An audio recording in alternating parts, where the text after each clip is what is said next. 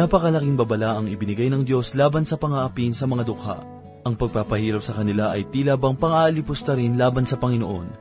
Ito ang dahilan kung bakit ang babala ng Diyos ay may kalakip na kahatulan. Ganito ang ating matatagpuan sa ikalawang kabanata ng Mikas, una hanggang ikalabing isang talata, at ito po ang mensaheng ating pagbubulay-bulayan sa oras na ito dito lamang po sa ating programang. Ang paglalakbay.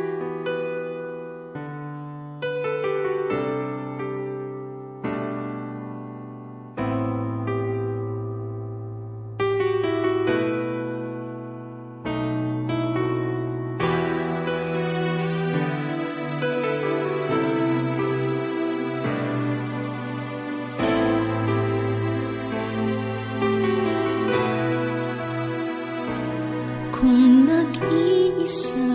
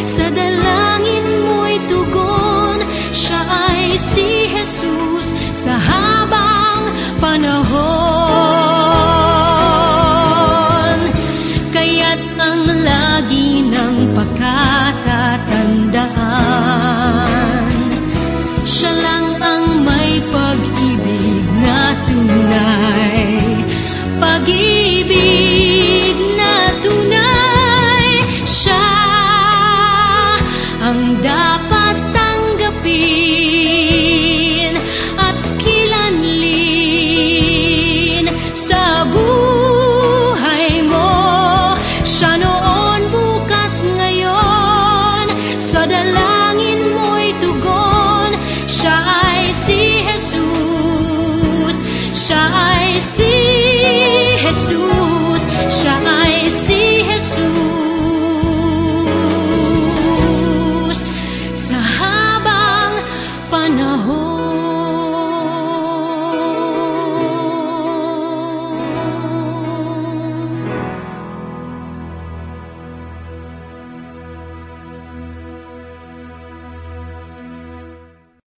Isang mapagpalang araw po ang sumainyo mga kaibigan. Muli tayong magpuri sa Panginoon sa pagkakataon na Kanyang ipinagkaloob sa atin upang tayo ay pagpalain ng Kanyang mga salita. Ako po si Pastor Dan Abangco. Tayo po'y maglakbay at matuto sa Kanyang mga salita. Dumako po tayo sa ikalawang pahayag ni Propeta Mikas. Ang kanyang ikalawang pahayag ay naglalaman ng mga paglalarawan sa mga kasalanan ng mga tao. Ang paghatol ay dumating sa mga tao dahil sa kanilang pagsamba sa mga Diyos-Diyosan. Ang pagsamba sa mga Diyos-Diyosan noon ay nagpapakilala sa laganap na imoralidad at ang bayad sa mga babaeng nagbibili ng panandaliang aliw ay napakataas. Ang pagbibili ng panandaliang aliw ang siyang pinagmumulan ng salapi ng kanilang samahan sapagkat ang pagbibigay aliw sa laman ay laging kalakip sa pagsamba sa mga Diyos-Diyosan. Ang pareho ding bagay ay makikita natin sa ating kasalukuyang panahon sa mga pagtitipon ng mga tao na sumasamba kay Satanas. Sa aking pananaw ay mayroong kaugnayan sa mga sumasamba kay Satanas ngayon at sa mga sumasamba sa mga Diyos-Diyosan noon. At iyon ay dahil sa pareho nilang mga sexual na gawain. Sila ay nagsisilbi bilang larawan ng paglabag ng tao sa mga utos ng Diyos. Tila ang pagsamba sa mga Diyos-Diyosan at kasalanang sexual ay laging magkasama. Ito ay sumisira sa tahanan at sumisira din sa matimyas na ugnayan sa pagitan ng dalawang mag-asawa. Kung ang pagtatalik ay napapanatili sa isang buhay ng mag-asawa, ay nagiging matamis itong bagay sa daigdig. Kung ang isang bayan ay iniaalis ang pagtatalik sa hangganan ng ugnayang pangmang-asawa, at nagmumungkahi ng ipinagbabawal na pagniniig sa pangalan ng paniniwala o ang tinatawag nilang makabagong moralidad, ay isa lamang itong pagpapatunay na ang bayan na iyon ay nasa mababang kalagayan at malapit na sa kanyang pagbagsak. Ang mga kasalanan na ipinapahayag ni Propeta Mika sa kabanatang ito ay mga kasalanan na laban sa bawat isa o ang kasalanan laban sa sangkatauhan na sa unang kabanata ay tinalakay naman ang kanilang kasalanan tungo sa Diyos. Tunay lamang na kung ang isang tao ay hindi tama sa pakikipag-ugnayan sa Diyos, ay hindi rin magiging tama ang kanyang pakikipag-ugnayan sa kanyang kapwa. Itong ikalawang kabanata ay hindi magiging kaaya-aya. Hindi ninyo ito makikita bilang pinakamagandang kabanata sa banal na kasulatan. Ngunit, ito ay nagpapahayag ng kasalanan ng isang bayan na naging sanhi ng kanyang pagkawasak. Makabubuti sa atin bilang isang bayan na makinig kay Propeta Mikas at magising sa kanyang mga pahayag. Basahin po natin ang ipinahayag sa ikalawang kabanata ng sulat ni Propeta Mikas sa unang talata na nagsabi ng ganito, Kahabag-habag sila na nagbabalak ng kasamaan at gumagawa ng kasamaan sa kanilang mga higaan. Kapag dumating ang mga umaga, ay ginagawa nila ito sapagkat ito'y nasa kapangyarihan ng kanilang kamay. Kahit nakasama dito ang pagsasagawa ng ipinagbabawal na pagtatalik, ay tumutukoy ito sa iba pang uri ng kasamaan. Ipinahayag din sa bahagi ng talata ang mga katagana kapag dumating ang umaga, ay ginagawa nila ito sapagkat ito'y nasa kapangyarihan ng kanilang kamay. Totoo rin sa ating kasalukuyang panahon, sa ating lipunan, na ang mga makasalanan at ang mga walang Diyos sa kanilang mga buhay ang siyang mga matagumpay. Ang kayamanan ng ating bansa ay wala ngayon sa kamay ng mga makadiyos. Ang kahulugan ng salapi ay kapangyarihan, at ang mga taong walang Diyos ay nagagawang gawin ang kanilang ibig. Ang tunay na suliranin ay hindi ang kakapusan ng enerhiya o ang kahinaan ng kanilang mga partidong politikal. Ang ugat ng problema ay ang paghawak ng mga taong hindi makadiyos sa kapangyarihan ngayon. Ito rin ang parehong kasalanan na nagpabagsak sa bayang Israel. Ayon sa ating naunawaan tungkol kay Propeta Mikas, ay nagpapahayag siya ng isang kaisipan tungkol sa pamumuno o pagpapatakbo ng isang pamahalaan na sinusunod ng Diyos. Kung kayo ay mayroong pag-aalinlangan dito, ay basahin ninyo ang kasaysayan ng mga dakilang bayan na bumagsak. Kapag ang kayamanan at kapangyarihan ay nasa pakamay ng iilang hindi makadiyos na tao, ay agad na kumikilos ang Diyos sa paghatol. Dumako naman po tayo sa ikalawang talata Sinabi ni Propeta Mikas, sila'y nag-iimbot ng mga bukid, at kanilang kinakamtan, at ng mga bahay at kanilang kinukuha, at kanilang inaapi ang isang tao at ang kanyang sambahayan, ang tao at ang kanyang mana. Sa bahagi ng talata na ating nabasa, ay ipinahayag ang mga katagana sila'y nag-iimbot ng mga bukid at kanilang kinakamtan. Mayroong tayong halimbawa nito sa mga taong nasa mataas na kalagayan na tulad nila Haring Ahab at Rina Jezebel. Sa ikadalawamput isang kabanata ng unang hari, ay makikita ang naitalang pagkamkam ni Haring Ahab sa taniman ng ubas ni Nabat. Saglit po nating basahin ang ipinahayag mula sa ikalabing isa hanggang ikalabing anim na talata.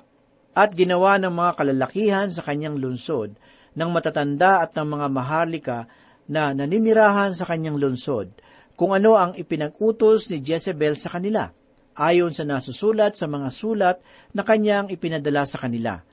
Sila ay nagpahayag ng isang ayuno at inilagay sinabat sa unahan ng kapulungan. Ang dalawang lalaking walang hiya ay pumasok at umupo sa harap niya, at isinakdal ng lalaking walang hiya sinabat sa harapan ng taong bayan na nagsasabi, isinumpa ni Nabat ang Diyos at ang Hari.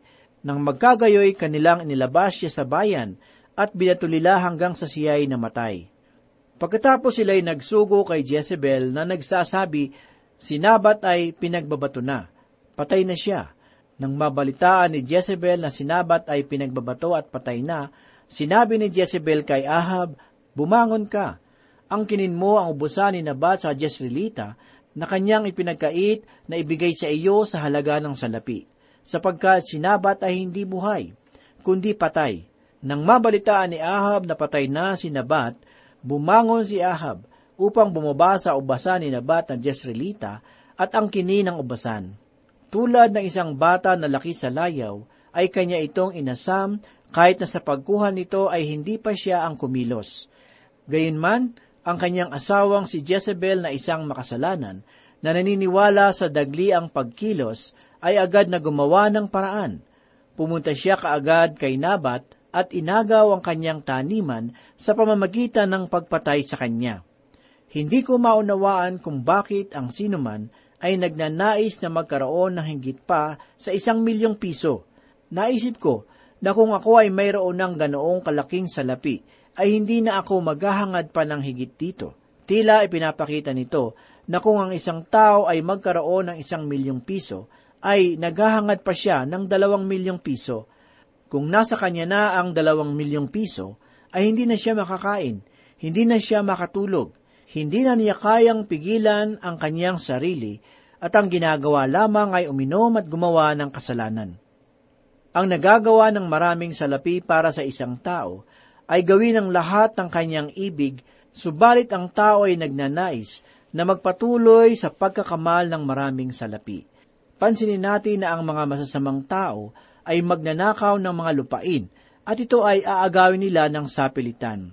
Hindi lamang ibinigay ng Diyos ang lupang pangako sa bayang Israel at sila ay inilagay roon, kundi ang bawat tribo ay binigyan niya ng kanya-kanyang bahagi sa lupain. Sa ikatlong talata ay ito naman ang pahayag ni Propeta Mikas. Kaya't ganito ang sabi ng Panginoon, Laban sa angkang ito ay nagbabalak ako ng kasamaan, na dooy hindi ninyo maaalis ang inyong mga leeg, ni makakalakad man na may kahambugan, sapagkat iyon ay magiging isang masamang panahon. Ito ay isang mahalagang talata maging sa ating kasalukuyang panahon, ay mayroong mga mananampalataya na isinusumpa ang Diyos sa kadahilan ng pinahihintulutan ng Diyos ang ilang mga bagay na mangyari. Sa ibang salita, ay tila sinasabi nila na ang Diyos ay gumagawa ng masama. Sa katunayan ay ipinapahayag ng Diyos sa bayang Israel ang ganitong mga kataga. Kaya't ganito ang sabi ng Panginoon, laban sa angkang ito ay nagbabalak ako ng kasamaan na dooy hindi ninyo maaalis ang inyong mga leeg. Ang mga Israelita ay dinala sa pagkabihag sa Assyria na isa sa mga malupit na bayan na umiral sa daigdig. Pakinggan po natin ang pahayag ni Propeta Mikas sa ikaapat na talata. Kanyang sinabi, Sa araw na iyon ay aawit ako ng pagtuya laban sa inyo, at mananaghoy ng mapait na panaghoy, at sasabihin, kami ay lubos na nasira, kanyang binabago ang bahagi ng aking bayan. Ano't inilayo niya sa akin. Kanyang binabahagi ang mga bukid sa mga bumihag sa amin. Ang isang malaking kalituhan ay parating at ang mga pahayag na mapait na panaghoy ay isang hindi pangkaraniwang pahayag sa wikang Hebreyo. Alamin po natin ang pahayag ni Propeta Mikas sa ikalimang talata kaya't mawawalan ka ng maghahagis ng pisi sa pamamagitan ng palabunutan sa kapulungan ng Panginoon. Mga giliw na tagapakinig, nagkaroon na ng maraming paliwanag ukol sa talatang ito. Marahil, ang ibig sabihin nito ay hindi na magkakaroon pa ng pagsamba sa Diyos sa lugar na iyon. Ganito naman po ang pahayag ni Propeta Mikas sa ika-anim at ikapitong talata. huwag kayong mangaral. Ganito sila nangangaral. Walang dapat mangaral ng gayong mga bagay. Hindi tayo aabutan ng kahihiyan. Ito ba ay dapat sabihin o sambahayan ni Jacob? Ang pagtitiis ba ng Panginoon ay ubos na? Ang mga ito ba ang kanyang mga gawa? Di ba ang ating mga salita ay gumagawa ng mabuti sa lumalakad ng matuwid? Ito ay panahon na kung saan pinuputol ng Diyos ang pagdaloy ng espiritu ng propesiya. Bakit? Sapagkat ito ay hindi pinapakinggan ng mga tao at nagkaroon ng tila taggutom sa salita ng Diyos. Sa bahagi ng talata ay nakita natin ang mga katagana, ang mga ito ba ang kanyang mga gawa.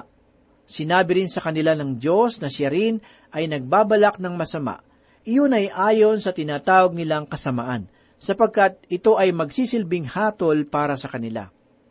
Ipinahayag din sa bahagi ng talata ang mga katagana, di ba ang aking mga salita ay gumagawa ng mabuti sa lumalakad ng matuwid? Kahit na ang pahayag ay marahas, ay tatanggapin ito ng mga tao at kanila itong susundin. Hindi ito kawili-wiling bahagi ng banal na kasulatan na tulad ng ikadalawamput-anim na kabanata ng mga awit o ang ikalabing apat na kabanata ng sulat ni Juan. Basahin naman po natin ang ipinahayag ni Propeta Mikas sa ikawalong talata. Kamakailan ang aking bayan ay bumangon na gaya ng isang kaaway. Inyong hinuburan ng kasuutan ang mga walang malay na nagdaraan na galing sa digmaan. Ipinapahayag ng Diyos na kahit sila ay kanyang bayan, sila ay naging kaaway ng Diyos. At isa sa mga katunayang ito ay ang kanilang pakikitungo sa mga dukha. Sa tuwina ay iginigiit ng Diyos ang katarungan para sa mahihirap – Sinabi ng Diyos na inyong hinubara ng kasuutan ang mga walang malay na nagdaraan. Alalahanin natin mga kaibigan na ang mga balabal nila noon ay siyang nagsisilbi nilang tulugan o sapin sa likod. Sa ibang salita, ay iniaalis nila ang sapin na kanilang hinihigan, sa ganoong kaparaanan nila ninanakawan ang mga mahihirap. Dumako naman po tayo sa ikasyam na talata. Ito ang pahayag ni Propeta Mikas ang mga babae na aking bayan ay inyong pinalalaya sa kanilang masasayang bahay. Ang mga babae ng aking bayan ay inyong pinalalaya sa kanilang masasayang bahay. Mula sa kanilang mga bata ay inyong iniaalis ang aking kaluwalhatian magpakailanman. Ang mga pahayag na ang mga babae ng aking bayan ay inyong pinalalaya sa kanilang masasayang bahay ay maaaring tumutukoy sa mga balo na walang tagapagtanggol at mayroong minanang bahay mula sa kanilang mga asawa. At makikita din natin sa talata na ating nabasa, ang mga katagana mula sa kanilang mga bata ay inyong inaalis ang aking kaluwalhatian magpakailanman. Ang mga bata ay hindi na pagkakalooban ng mga bagay na ibinibigay ng Diyos, at sila ay lalaki na taglay ang pagiging mapaghimagsik sa aking sariling pananaw, kaya pinahihindulutan ng Diyos ang paghihimagsik ng mga kabataan sa ating kasalukuyang panahon ay upang magising tayo sa ating pagkakatulog. Ipinahayag naman ni Propeta Mikas sa ikasampung talata ang ganito, Bumangon kayo at humayo, sapagkat hindi ito lugar na pahingahan, dahil sa karamihan na lumilipol sa pamamagitan ng malubhang pagkawasak. Sinusubukan nilang bigyan lunas ang kanilang mga problema na maging panatag kahit na walang pakikipagkasundo o kapayapaan sa Diyos. Dahil sa karamihan ng kanilang mga kasalanan at ang kanilang walang pusong pagmamalupit, ang lupa ay tinakwil ng mga taong naninirahan sa Kanya. Pakinggan po natin ang ipinahayag ni Propeta Mikas sa ikalabing isang talata. Kung ang isang tao ay lumalakad at nagsasalita ng hangin at kasinungalingan, na nagsasabi, Ako'y mangangaral sa iyo tungkol sa alak at matapang na inumin, siya ang magiging tagapagsalita para sa bayang ito. Sa ibang salita ay sinasabi ng Diyos na ang mga uri ng propeta na iyong nais ay yung sasang-ayon sa iyong mga kasalanan. Mga giliw na tagapakinig, sa ating kasalukuyang panahon, marami ang nagnanais na ang kanilang mga tagapangaral ay huwag magpahayag na ang paglalasing at paninigarilyo ay masama. Kahit na sa ating mga simbahan ngayon, ay may ilang mga mangangaral ang sumasang-ayon sa kanilang mga pag-inom ng alak sa mga pagtitipon. Binibigyan diin nila na tayo ay nasa makabago ng panahon at wala na sa ilalim ng kautusan ni Moises, kaya't maaari na nating gawin ang anumang bagay na ating ibig. Kahit totoo na tayo ay nasa ilalim ng biyaya, ay isang bagay lamang ang tiyak na kung iniibig ninyo ang Diyos, ay susundin ninyo ang kanyang mga kautusan at tunay na kanyang kinakamuhian ang paglalasing. Ang mga bula ang propeta sa panahon ni Propeta Mikas ay hindi nagpapahayag laban sa mga kasalanan ng mga tao. Sila ay tanyag na mga mangangaral na sinasabi lamang ang mga bagay na nais marinig ng mga tao.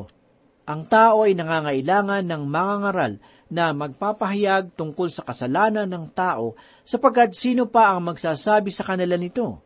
Paano natin masasabi na mangyari nawa ang kalooban ng Diyos kung mabubuting pananalita lamang ang ating naririnig. Ito ang pahayag ni Mateo sa kanyang aklat, kabanatang 26, talatang 42. Ganito po ang sinabi, Muli, sa ikalawang pagkakataon, umalis siya at nananalangin na nagsasabi, Ama ko, kung hindi maaaring lumampas ito, malibang inumin ko ito. Ang iyong kalooban ang siyang mangyari. Marahil ay ilan lamang sa mga tao ang nagpapahayag nito. Kung minsan, kahit sa isang mananampalataya, ay nananaig pa rin ang kaisipan ng sanlibutan. Maraming pagkakataon na ang nagaganap sa ating buhay ay hindi siyang gusto ng Diyos o pinahihintulutan niya sapagkat ito ang ating pinagpipilitan. Doon nga pumasok ang tinatawag nating sariling kalooban. Ito ay yaong may kalayaan tayong pumili. Hindi tayo ginagawang tulad ng isang susian hindi niya tayo ginagawang tulad ng isang susiang laruan na pinalalakad na walang tiyak na pinatutunguhan. Marami tayong nakikita na tuwirang pagsuway ng tao sa kalooban ng Diyos. Narito ang ilan. Pangunahing marahil na masasabi ko ay ang mga kabataang nakikipamatok sa di mananampalataya. Pilit na pinangangatwiranan at susundin ng gusto. Marami rin ang nag-iisip na hindi magiging matagumpay kundi rin lamang makakapunta sa ibang bansa, para bang kung dito ay hindi maaaring pagpalain ng Diyos, kaya tutulad sa ibang hindi mananampalataya. Narito ang ilang bagay na dapat nating maunawaan. Bawat kaloob na babuti at ganap ay buhat sa langit mula sa Ama. Sa Kanya nanggagaling ang pinakamabuti, at ito ay handa niyang ipagkaloob sa Kanyang mga anak. Kung ang mga nagmamahal na magulang dito sa lupa ay nagnanais ng mabuti para sa kanilang mga anak, kahit anong hirap, ay igagapang at igagapang upang ito ay maibigay. Mahihigitan ba ng tao ang pagmamahal ng Diyos? Hindi siya nagkakait ng mabuting mga bagay sa sinumang ang gawain ay matuwid at marangal.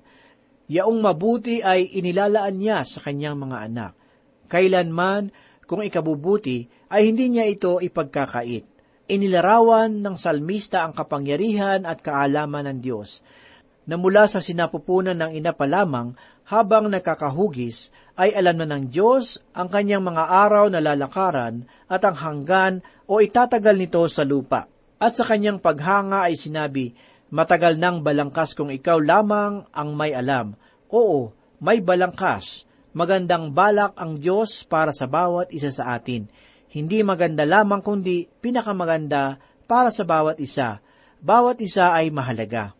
Subalit may panahong kailangang daanan muna bago makita ang kagandahan nito. Maaaring dumaan sa madilim, makipot at bakubakong landasin, mapait na karanasan, bago maihayag ang kaluwalhatian. Magandang nailarawan ito sa buhay ni Jose ng Ehipto, Una, itinapon siya sa balon. Tapos, kinuhang muli upang ipagbili lamang. Napatapon sa malayong bansa ng Ehipto. Ipinagbili at naging alipin. Subalit patuloy na naging tapat sa pinaglilingkuran at ang naging kapalit pa ay pagkabilanggo. Palubha ng palubha ang pangyayari. At ano kaya kung sa isang kabanata ay huminto at siya ay nagtanong ng buong kapaitan sa Diyos, Bakit ganito? Ayoko na. Palubha ng palubha Subalit dahil hinayaan ang kalooban at paraan ng Diyos, nagliwanag ang lahat. Totoo palang hindi niya ipinakakait ang mabuting bagay sa kanyang mga anak. Totoo palang sa kanya nagmumula ang pinakamabuting bagay. Totoo pala ang kanyang layunin, totoo pala ang kanyang layunin ay ang pinakamaganda. At si Jose ay naging kanang kamay ni Paraon. Nasa kanyang kamay ang pagpapasya ng lahat ng bagay. Ang buong ang kanya ay hindi lamang naligtas sa gutom at kamatayan, kundi nakatamo pa ng kasaganaan. Balikan natin si Jesus. Tatlong taon na niyang kasama ang kanyang mga alagad, natutulog sa isang higaan, kumakain sa isang hapagkainan, naglalakad, nasa bangka. Ang nasimulang pagkakaibigan ay lumalim na ng lumalim. Unti-unting nadama ng mga ito ang damdamin ng kanilang guro. At tulad sa batang inalagaan hanggang kinakitaan ng pagmamalasakit at nag-ugnay ng kanyang layunin, nakadama siya ng lungkot. Ayaw sana muna niyang iwanan ng mga ito. Nais pa niyang manatili, makasama ang mga ito, hanggang tiyak niya na matatag na sila, at napakabigat din ng kanyang gagampanan. Gayunpaman sinasabi, kung maaari sana, ngunit mangyari ang iyong kalooban. Hindi madali ang isuko ang kalooban sa Diyos. Subalit ito ang pinakamabuti sapagkat higit niyang nalalaman ang maaaring mangyari para sa ating ikabubuti. Mga giliw na tagapakinig, ang pag-ibig ng Diyos ay sapat para sa atin. Kailangan natin ang mga mangangaral na magpapahayag ng katotohanan mula sa Diyos kahit ito ay masakit para sa atin, sapagkat ang katotohanan ang siyang magpapalaya sa atin. Manalangin po tayo. Marami pong salamat, Panginoon, sa oras na ito. Muli kami po ay nagpupuri at nagpapasalamat sa iyong mga salita. Ito ay nagbigay ng pagkain sa aming mga kaluluwa. Tulungan mo po kami, Panginoon, na sumunod sa iyong mga salita at patuloy mo pong patibayin ang aming pananampalataya sa iyo. Ito po ang aming samot dalangin sa pangalan ni Jesus. Amen.